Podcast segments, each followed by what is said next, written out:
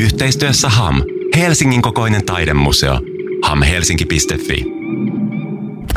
Ja kello on 20 minuuttia yli kaksi ja nyt tapahtuu se asia, mitä lupasin, että nyt tapahtuu. Nimittäin täällä kanssani studiossa on suunnittelija Ervin Latimer. Hei.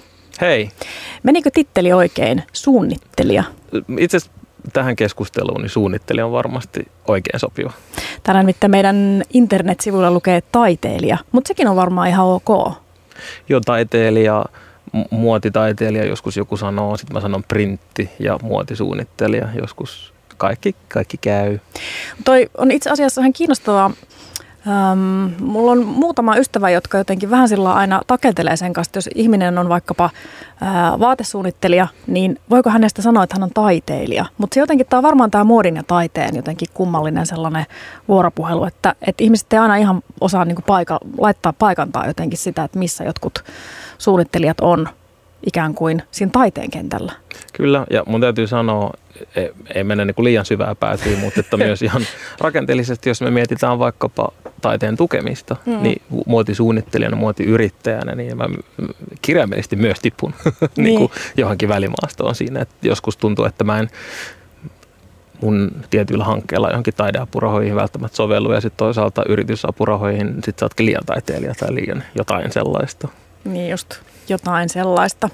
Tota, syy, minkä takia olen kutsunut sut tänne studion kanssa, niin on valokuvasarja, jonka nimen, nimen mä nyt lunttaan sen tästä mun eteni itse kirjoittamastani a potentiaalisten minuuksien mahdollisuuksia. Ja tämä on siis kahdeksan kuvan valokuvasarja, joka löytyy Hamista par aikaa esillä olevasta Tyttö, joka muuttui ruusupensaksi näyttelystä. Ja kun mä nyt tuossa ekan kerran sanoin tämän tämän tota sun sarjan nimen, niin se meni tietenkin väärin. Mä puhuin potentiaalisista mahdollisuuksista enkä minuuksista, mutta Radio Helsingin sivuilla myöskin on mennyt ihanasti vähän hakaan. Siellä mitään puhutaan potentiaalisten miinuksien mahdollisuuksista. Mutta tos... Terveisiä tuottajalle. Joo, to, toi kertoo mun jostain deittielämästä tai jostain, eikä tästä kuvasarjasta. Mutta siis kahdeksan kuvaa, ja ne on aika, kun menee tuohon näyttelyyn, niin ne on aika siinä heti, heti tota, äm, niitä tuskin voi olla siis huomaamatta, kun menee tuon näyttelyn katsomaan. Ja yksi ton tyttö, joka muuttui ruusupensaksi kokoelmanäyttelyn, ryhmänäyttelyn isoista teemoista on katse. Mm.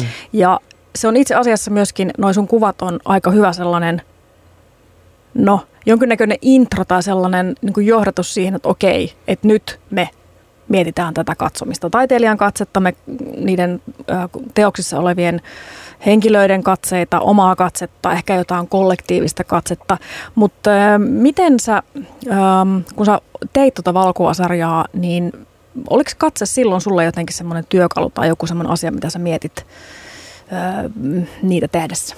No jo ehdottomasti ehkä, ehkä se mallien katse tuli sitten vasta siinä tekoprosessin aikana, mutta ehdottomasti kuvissa oli kyse. Nämä kuvat on siis alun perin kuvattu mun vuoden nuorisuunnittelija kun mä voitin vuoden nuorisottelijakilpailun vuonna 2020, niin siihen yhteyteen otettiin nämä kuvat ja mm, jotenkin siinä mä, mä koen, että nyt mulla on joku mahdollisuus vuoden nuoren suunnittelijana puhua jostain. Ja ehkä kun me ollaan tässä, tässä ajassa, someajassa ja se oli vielä korona-aikaa, eli me ollaan vaan niin kuin somen ja kaiken tällä niin kuin kuvan varassa, niin tuntui tärkeältä haastaa ja pohtia sitä muotikuvaa ja sitä, että jos mä oon Suomen vuoden nuori suunnittelija, mikä ja kuka on se, mikä näkyy siinä muotikuvassa. Ja valittiin paikaksi tämmöinen suomalaisen kulttuurin arkkityyppi, metsä. Se on tuossa keskuspuistossa kuvattu, mutta se on sellaista vanhan, vanhan näköistä ja aika sellaista paikattoman näköistä metsää, missä kuvattiin. Siinä on kolme puuta, jotka on kaatunut myrskyssä niin, että heidän ju, niiden niin kuin kolmen puun juuret on yhdessä, muodostaa tavallaan sellaisen seinän keskelle sitä metsää ja koska ne juuret on noussut ylös, niin siinä on tavallaan semmoinen monttu tai semmoinen pieni avautunut kohta siinä maassa, missä nämä mallit seisoo ja se niin kuin se, että kenet mä näen, että, että, että, että me ollaan tässä suomalaisen kulttuurin jossain arkkityypistä, sieltä on tavallaan revennyt tämmöinen paikka, mihin voidaan istuttaa jotain. Niin kuka me siihen laitetaan? Minkälaisia identiteettejä, minkälaisia kehoja, minkälaisia sukupuolia ne edustaa siinä muotikuvan yhteydessä. Muotikuvia on otettu Pohjoismaissa varmaan joka hetki. Tästä on varmaan joku data, että joka viides sekunti otetaan muotikuva metsässä Pohjoismaissa. Voisin kuvitella. Niin mitä, mitä me niin tehdään, miten otetaan haltuun se, miten mä yritetään vähän määrittää sitä jollain lailla uudestaan. Mm. Ja, ja se oli niin kuin se, että mitä mä, miten niin kuin katsoja voisi nähdä siinä. Mutta sitten toisaalta – eikä muodin kontekstissa onneksi on niin kuin paljon puhutaan representaatiosta viime aikoina, mutta olennaista tässä oli myös se, ei vaan se, että kuka kuvassa näkyy, mutta myös kuka sitä kuvaa tekee ja muodostaa, eli kuka niin kuin, ei kukaan ole linssin takana, vaan, ei kukaan linssin edessä, vaan myös kuka on linssin takana. Eli kuka meikkaa, kuka stailaa, kuka valokuvaa ja niin, ja niin ja tavallaan, että se jatkumo siinä haastamisessa ulottuisi myös sinne, vaikka se ei näy siinä kuvassa välttämättä.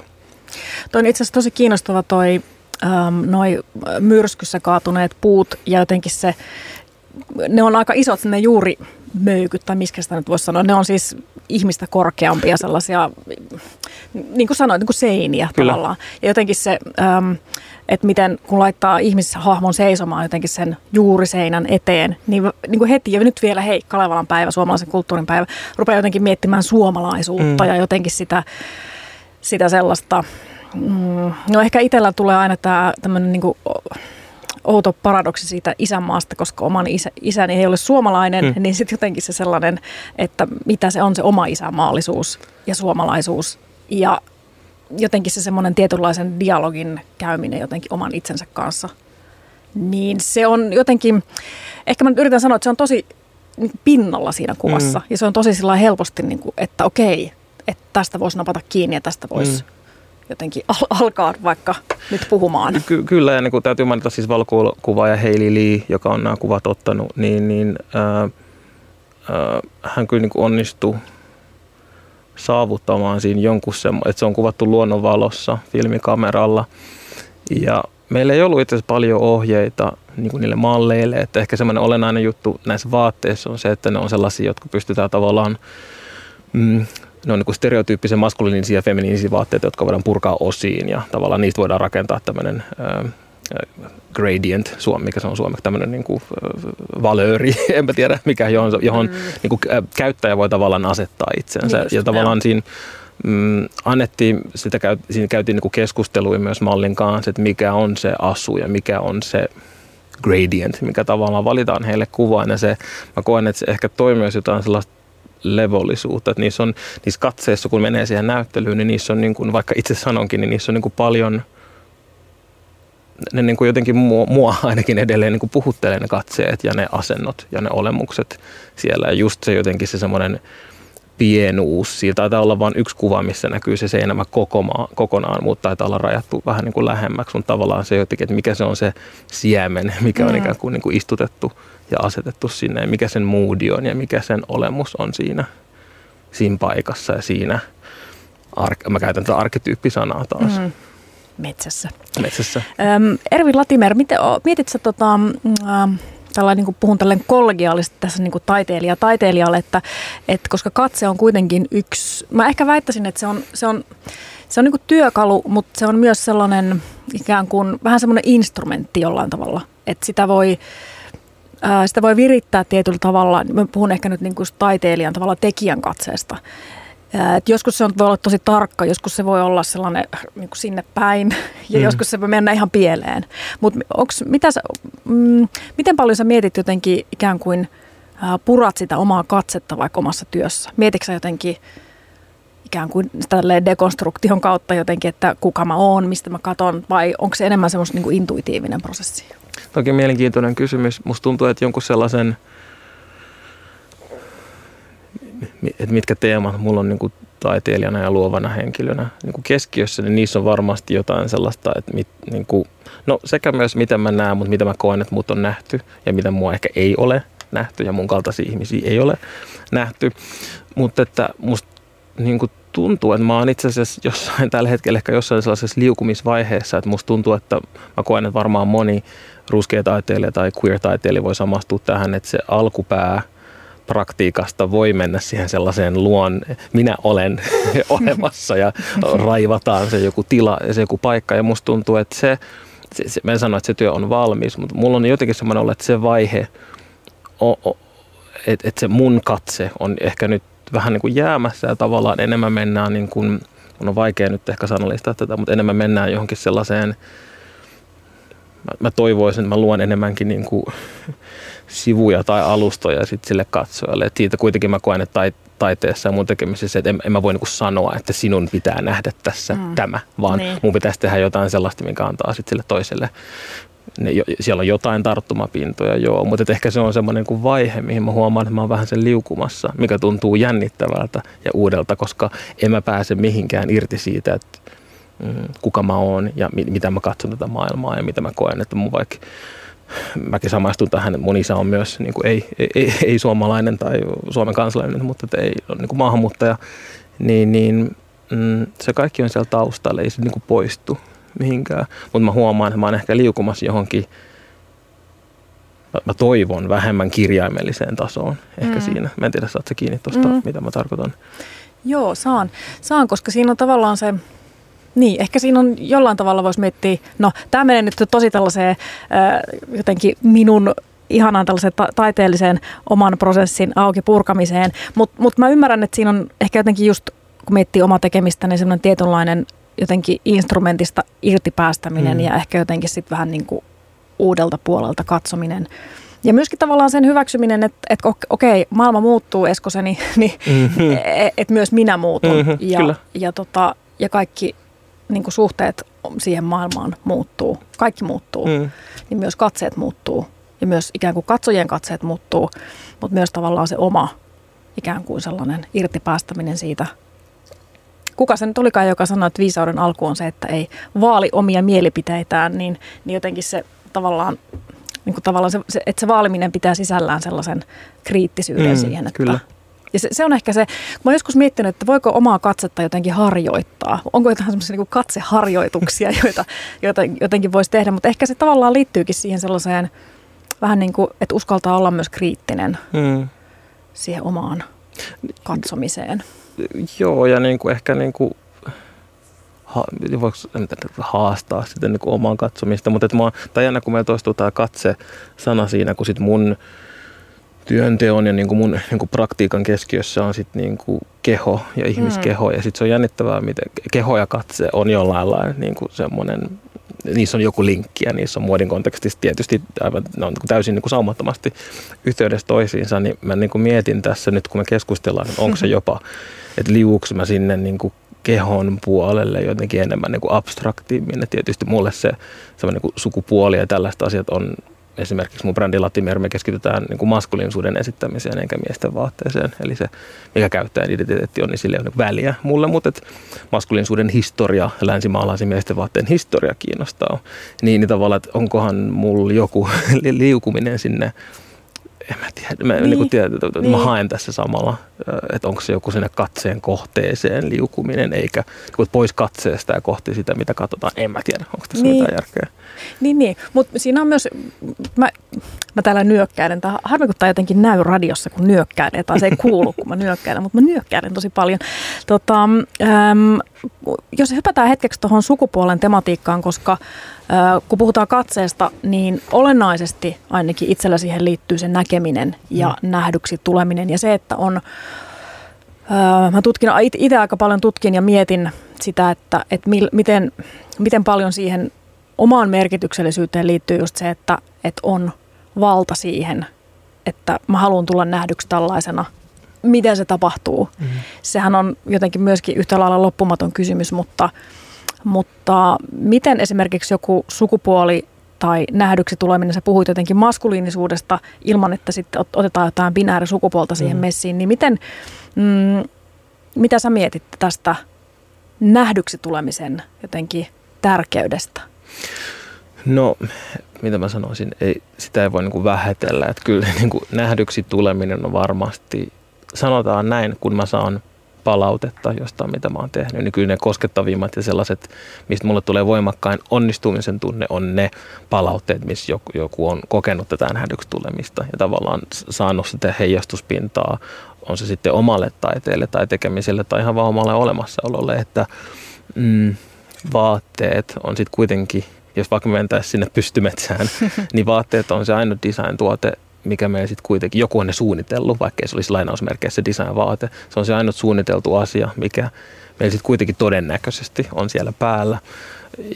Ja tässä nyt voi, tämä ihan eri keskustelu, miksi, miksi vaate on tärkeä kulttuurissa ja elämässä, mutta että niin miksi mua kiinnostaa se, tietysti se, että miksi mä haluan nimenomaan keskittyä siihen niin maskuliinisuuden kuvan laajentamiseen ja sen haastamiseen ja sen haastamiseen, että kuka voi esittää maskuliinisuutta ja minkälainen muotoilu voi esittää maskuliinisuutta, niin totta kai se linkittyy sitten siihen niin kuin, että, että samalla ehkä vähän naivisti mä toivon, että, että siinä avautuu jotain lukkuja, mitä liittyy patriarkaattiin, mitä liittyy oikeasti meidän yhteiskuntaan. Se, että maskuliinisuuden esittäminen jossain vaikkapa yritysmaailmassa, johtotehtävässä, meitä ei ikinä, ne on kuitenkin ne ulottuu rakenteissa aika syvälle, se semmoinen tietynlainen maskuliinisuuden niin kuin ihannekuvan tavoittelu, niin tavallaan se, että kun ne vaatteet on aina meillä mukana ja ne on tosi usein tukena siinä, niin mä en tiedä vastaanko mä enää edes sun kysymykseen, kun mä innostuin tästä, mutta niin kuin, äh, mitä mä niin kuin ajattelen siitä, niin se,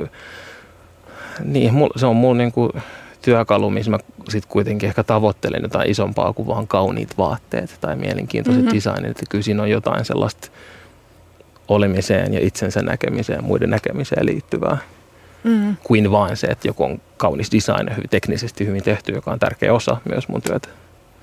Toi katseen konventioiden joten haastaminen ja purkaminen, se on tosi kiinnostavaa, mutta myöskin tosi vaikeaa. Mm-hmm. Mä luin just hiljattain liittyen maskuliinisuuteen, että esimerkiksi miten vaikkapa riskien ottaminen tai tämmöinen korkeiden riskien ottaminen, sitä on pidetty nimenomaan tosi maskuliinisena ja nimenomaan liittyen siihen, että ihmisillä, joilla on korkea testosteronipitoisuus, ottaa maksimaalisia riskejä. Ja sit, siitä sitten muutama tota, tutkija ja biologi sit kävi läpi sitä, että mihin tämä voi liittyä, koska sillä ei ole mitään tutkimuspohjaa. Ja sitä ei käytännössä, miten jotain riskien ottamista voi niinku tutkia. Mutta siinä puhuttiin tästä, tästä taannoisesta pankkikriisien mm. siitä, miten nämä kaikki vipurahastot ja ne, jotka oli ottanut niitä korkeampia riskejä, niin ne oli tämmöisiä mm. nuoria miesoletettuja henkilöitä, jotka jotenkin heistä sanottiin, että heillä oli korkea testosteronipitoisuus, vaikka niitä ei ollut siis oikeasti koskaan mitattu, mutta mm. tavallaan tämä ikään kuin tämmöinen myytti ja konventio siitä, että, että millaista on maskuliinisuus, millaista on vaikkapa testosteronin tuottama maskuliinisuus, niin, niin se on nimenomaan asia ja konventio, johon it, mä olen itsekin monta kertaa törmännyt, kun tulen vaikkapa väärin sukupuolitetuksi, niin se, että, että mitä me niin kuin siihen katseeseen itse asiassa niin kuin kaikki me kannetaan mukana mm. jotain. Joku reppu aina selässä. Ja ehkäpä just tämmöinen niin kuin tämmöinen, sit kun me ruvetaan miettimään asioita, niin ne ei oikeastaan niin perustu mihinkään, kun ehkä johonkin kerrottuun tarinaan, jota sitten mm. vaan tulee toistaneeksi. Jatkumoon, kyllä. Jatkumoon, kyllä. kyllä. Ja näin ylläpitäneeksi jotain, mm-hmm. jota ei ehkä lopulta halua edes ylläpitää. Jota ei halua ylläpitää, joo, ja sitten puhumattakaan, miten kaikki toimii, sä puhut, miten se linkittyy uh, isoja sanoja kapitalismiin, miten se liittyy, miten kapitalismi, riskiönotto, vallanotto, sen mammonen, sen otto liittyy kolonialismin jatkumoon, jini, jini, jini. Ja niin kuin nämä, vaikka taiva kuulostaa, se, että niin kuin mä en ratko kolonialismia mun jollain kauluspaidoilla, mutta se on osa jotain se on jotain juuri, jotain, jotain, miksi mulle se maskuliinisuus on niin mielenkiintoinen. Sen, laajentaminen, mä värin, yritän välttää aina sanoa joku repiminen tai hajottaminen, Joo. koska sit siitä pojat aina niin suuttuu, että he ei voi enää olla olemassa.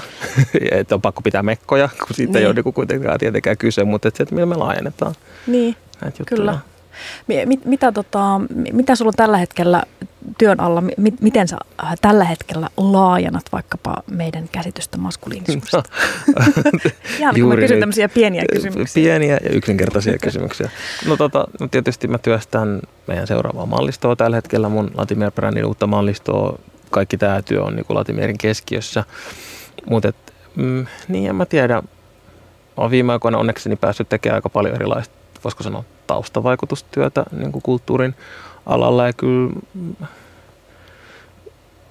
mä koen, että mun, mun katse ja mun läsnäolo varmaan, en, kyllä mä tiedän, että en mä, mm, niin kuin mut sukupuolitetaan yleensä kyllä oikein, ei mulla sellaisia niin kuin haasteita ole, mutta että kyllä mä monissa asioissa varmaan en ehkä vastaa sitä perinteistä esille, että se on mikään niin kuin kilpailu, kuka on enemmän tai vähemmän niin kuin maskuliininen, mutta että en mä tiedä, mä, mä toivon, että mä yritän harjoittaa jotain sellaista niin kuin sinun mä en keksi parempaa sanaa kulttuurivaikuttamistyössä, mitä mm. myös tekee. On kyse sitten siitä, että kuka kutsutaan mukaan, kenen mielipide haluaa, kenelle muulle annetaan mahdollisuus oman itsensä lisäksi ja niin edelleen. Mm, puhumattakaan sitten jostain pehmeämmistä arvoista ja lähestymistavoista kulttuuria taiteeseen, mutta varmaan ehkä se semmoinen helpoin esimerkki on varmasti Latimer, että kyllä se, se on mun rakas lapseni, yritykseni, jolla me niin tätä, jos voi sanoa missiota, toteutetaan.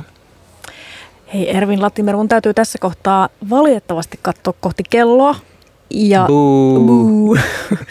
ja ö, totean, että tota, meidän täytyy jatkaa tätä keskustelua mm, jonain toisena hetkenä, koska mun pitää päästä töihin. Niin se mun joo, kyllä tiimi odottaa niin, studiolla. Niin, tiimi odottaa siellä kahvinkeitin porisee. Mutta äh, kiitän, että ehdit hetkeksi tänne juttelemaan tärkeistä asioista. Ja tosiaan siis Tyttö, joka muuttui ruusupensaaksi näyttelyn aika alkupuolella, on nähtävissä potentiaalisten minuuksien mahdollisuuksia. Kahdeksan kuvan sarja, joka on siis, jonka on siis tehnyt Ervin Latimer. Kiitos. Kiitos. Yhteistyössä HAM, Helsingin kokoinen taidemuseo. hamhelsinki.fi.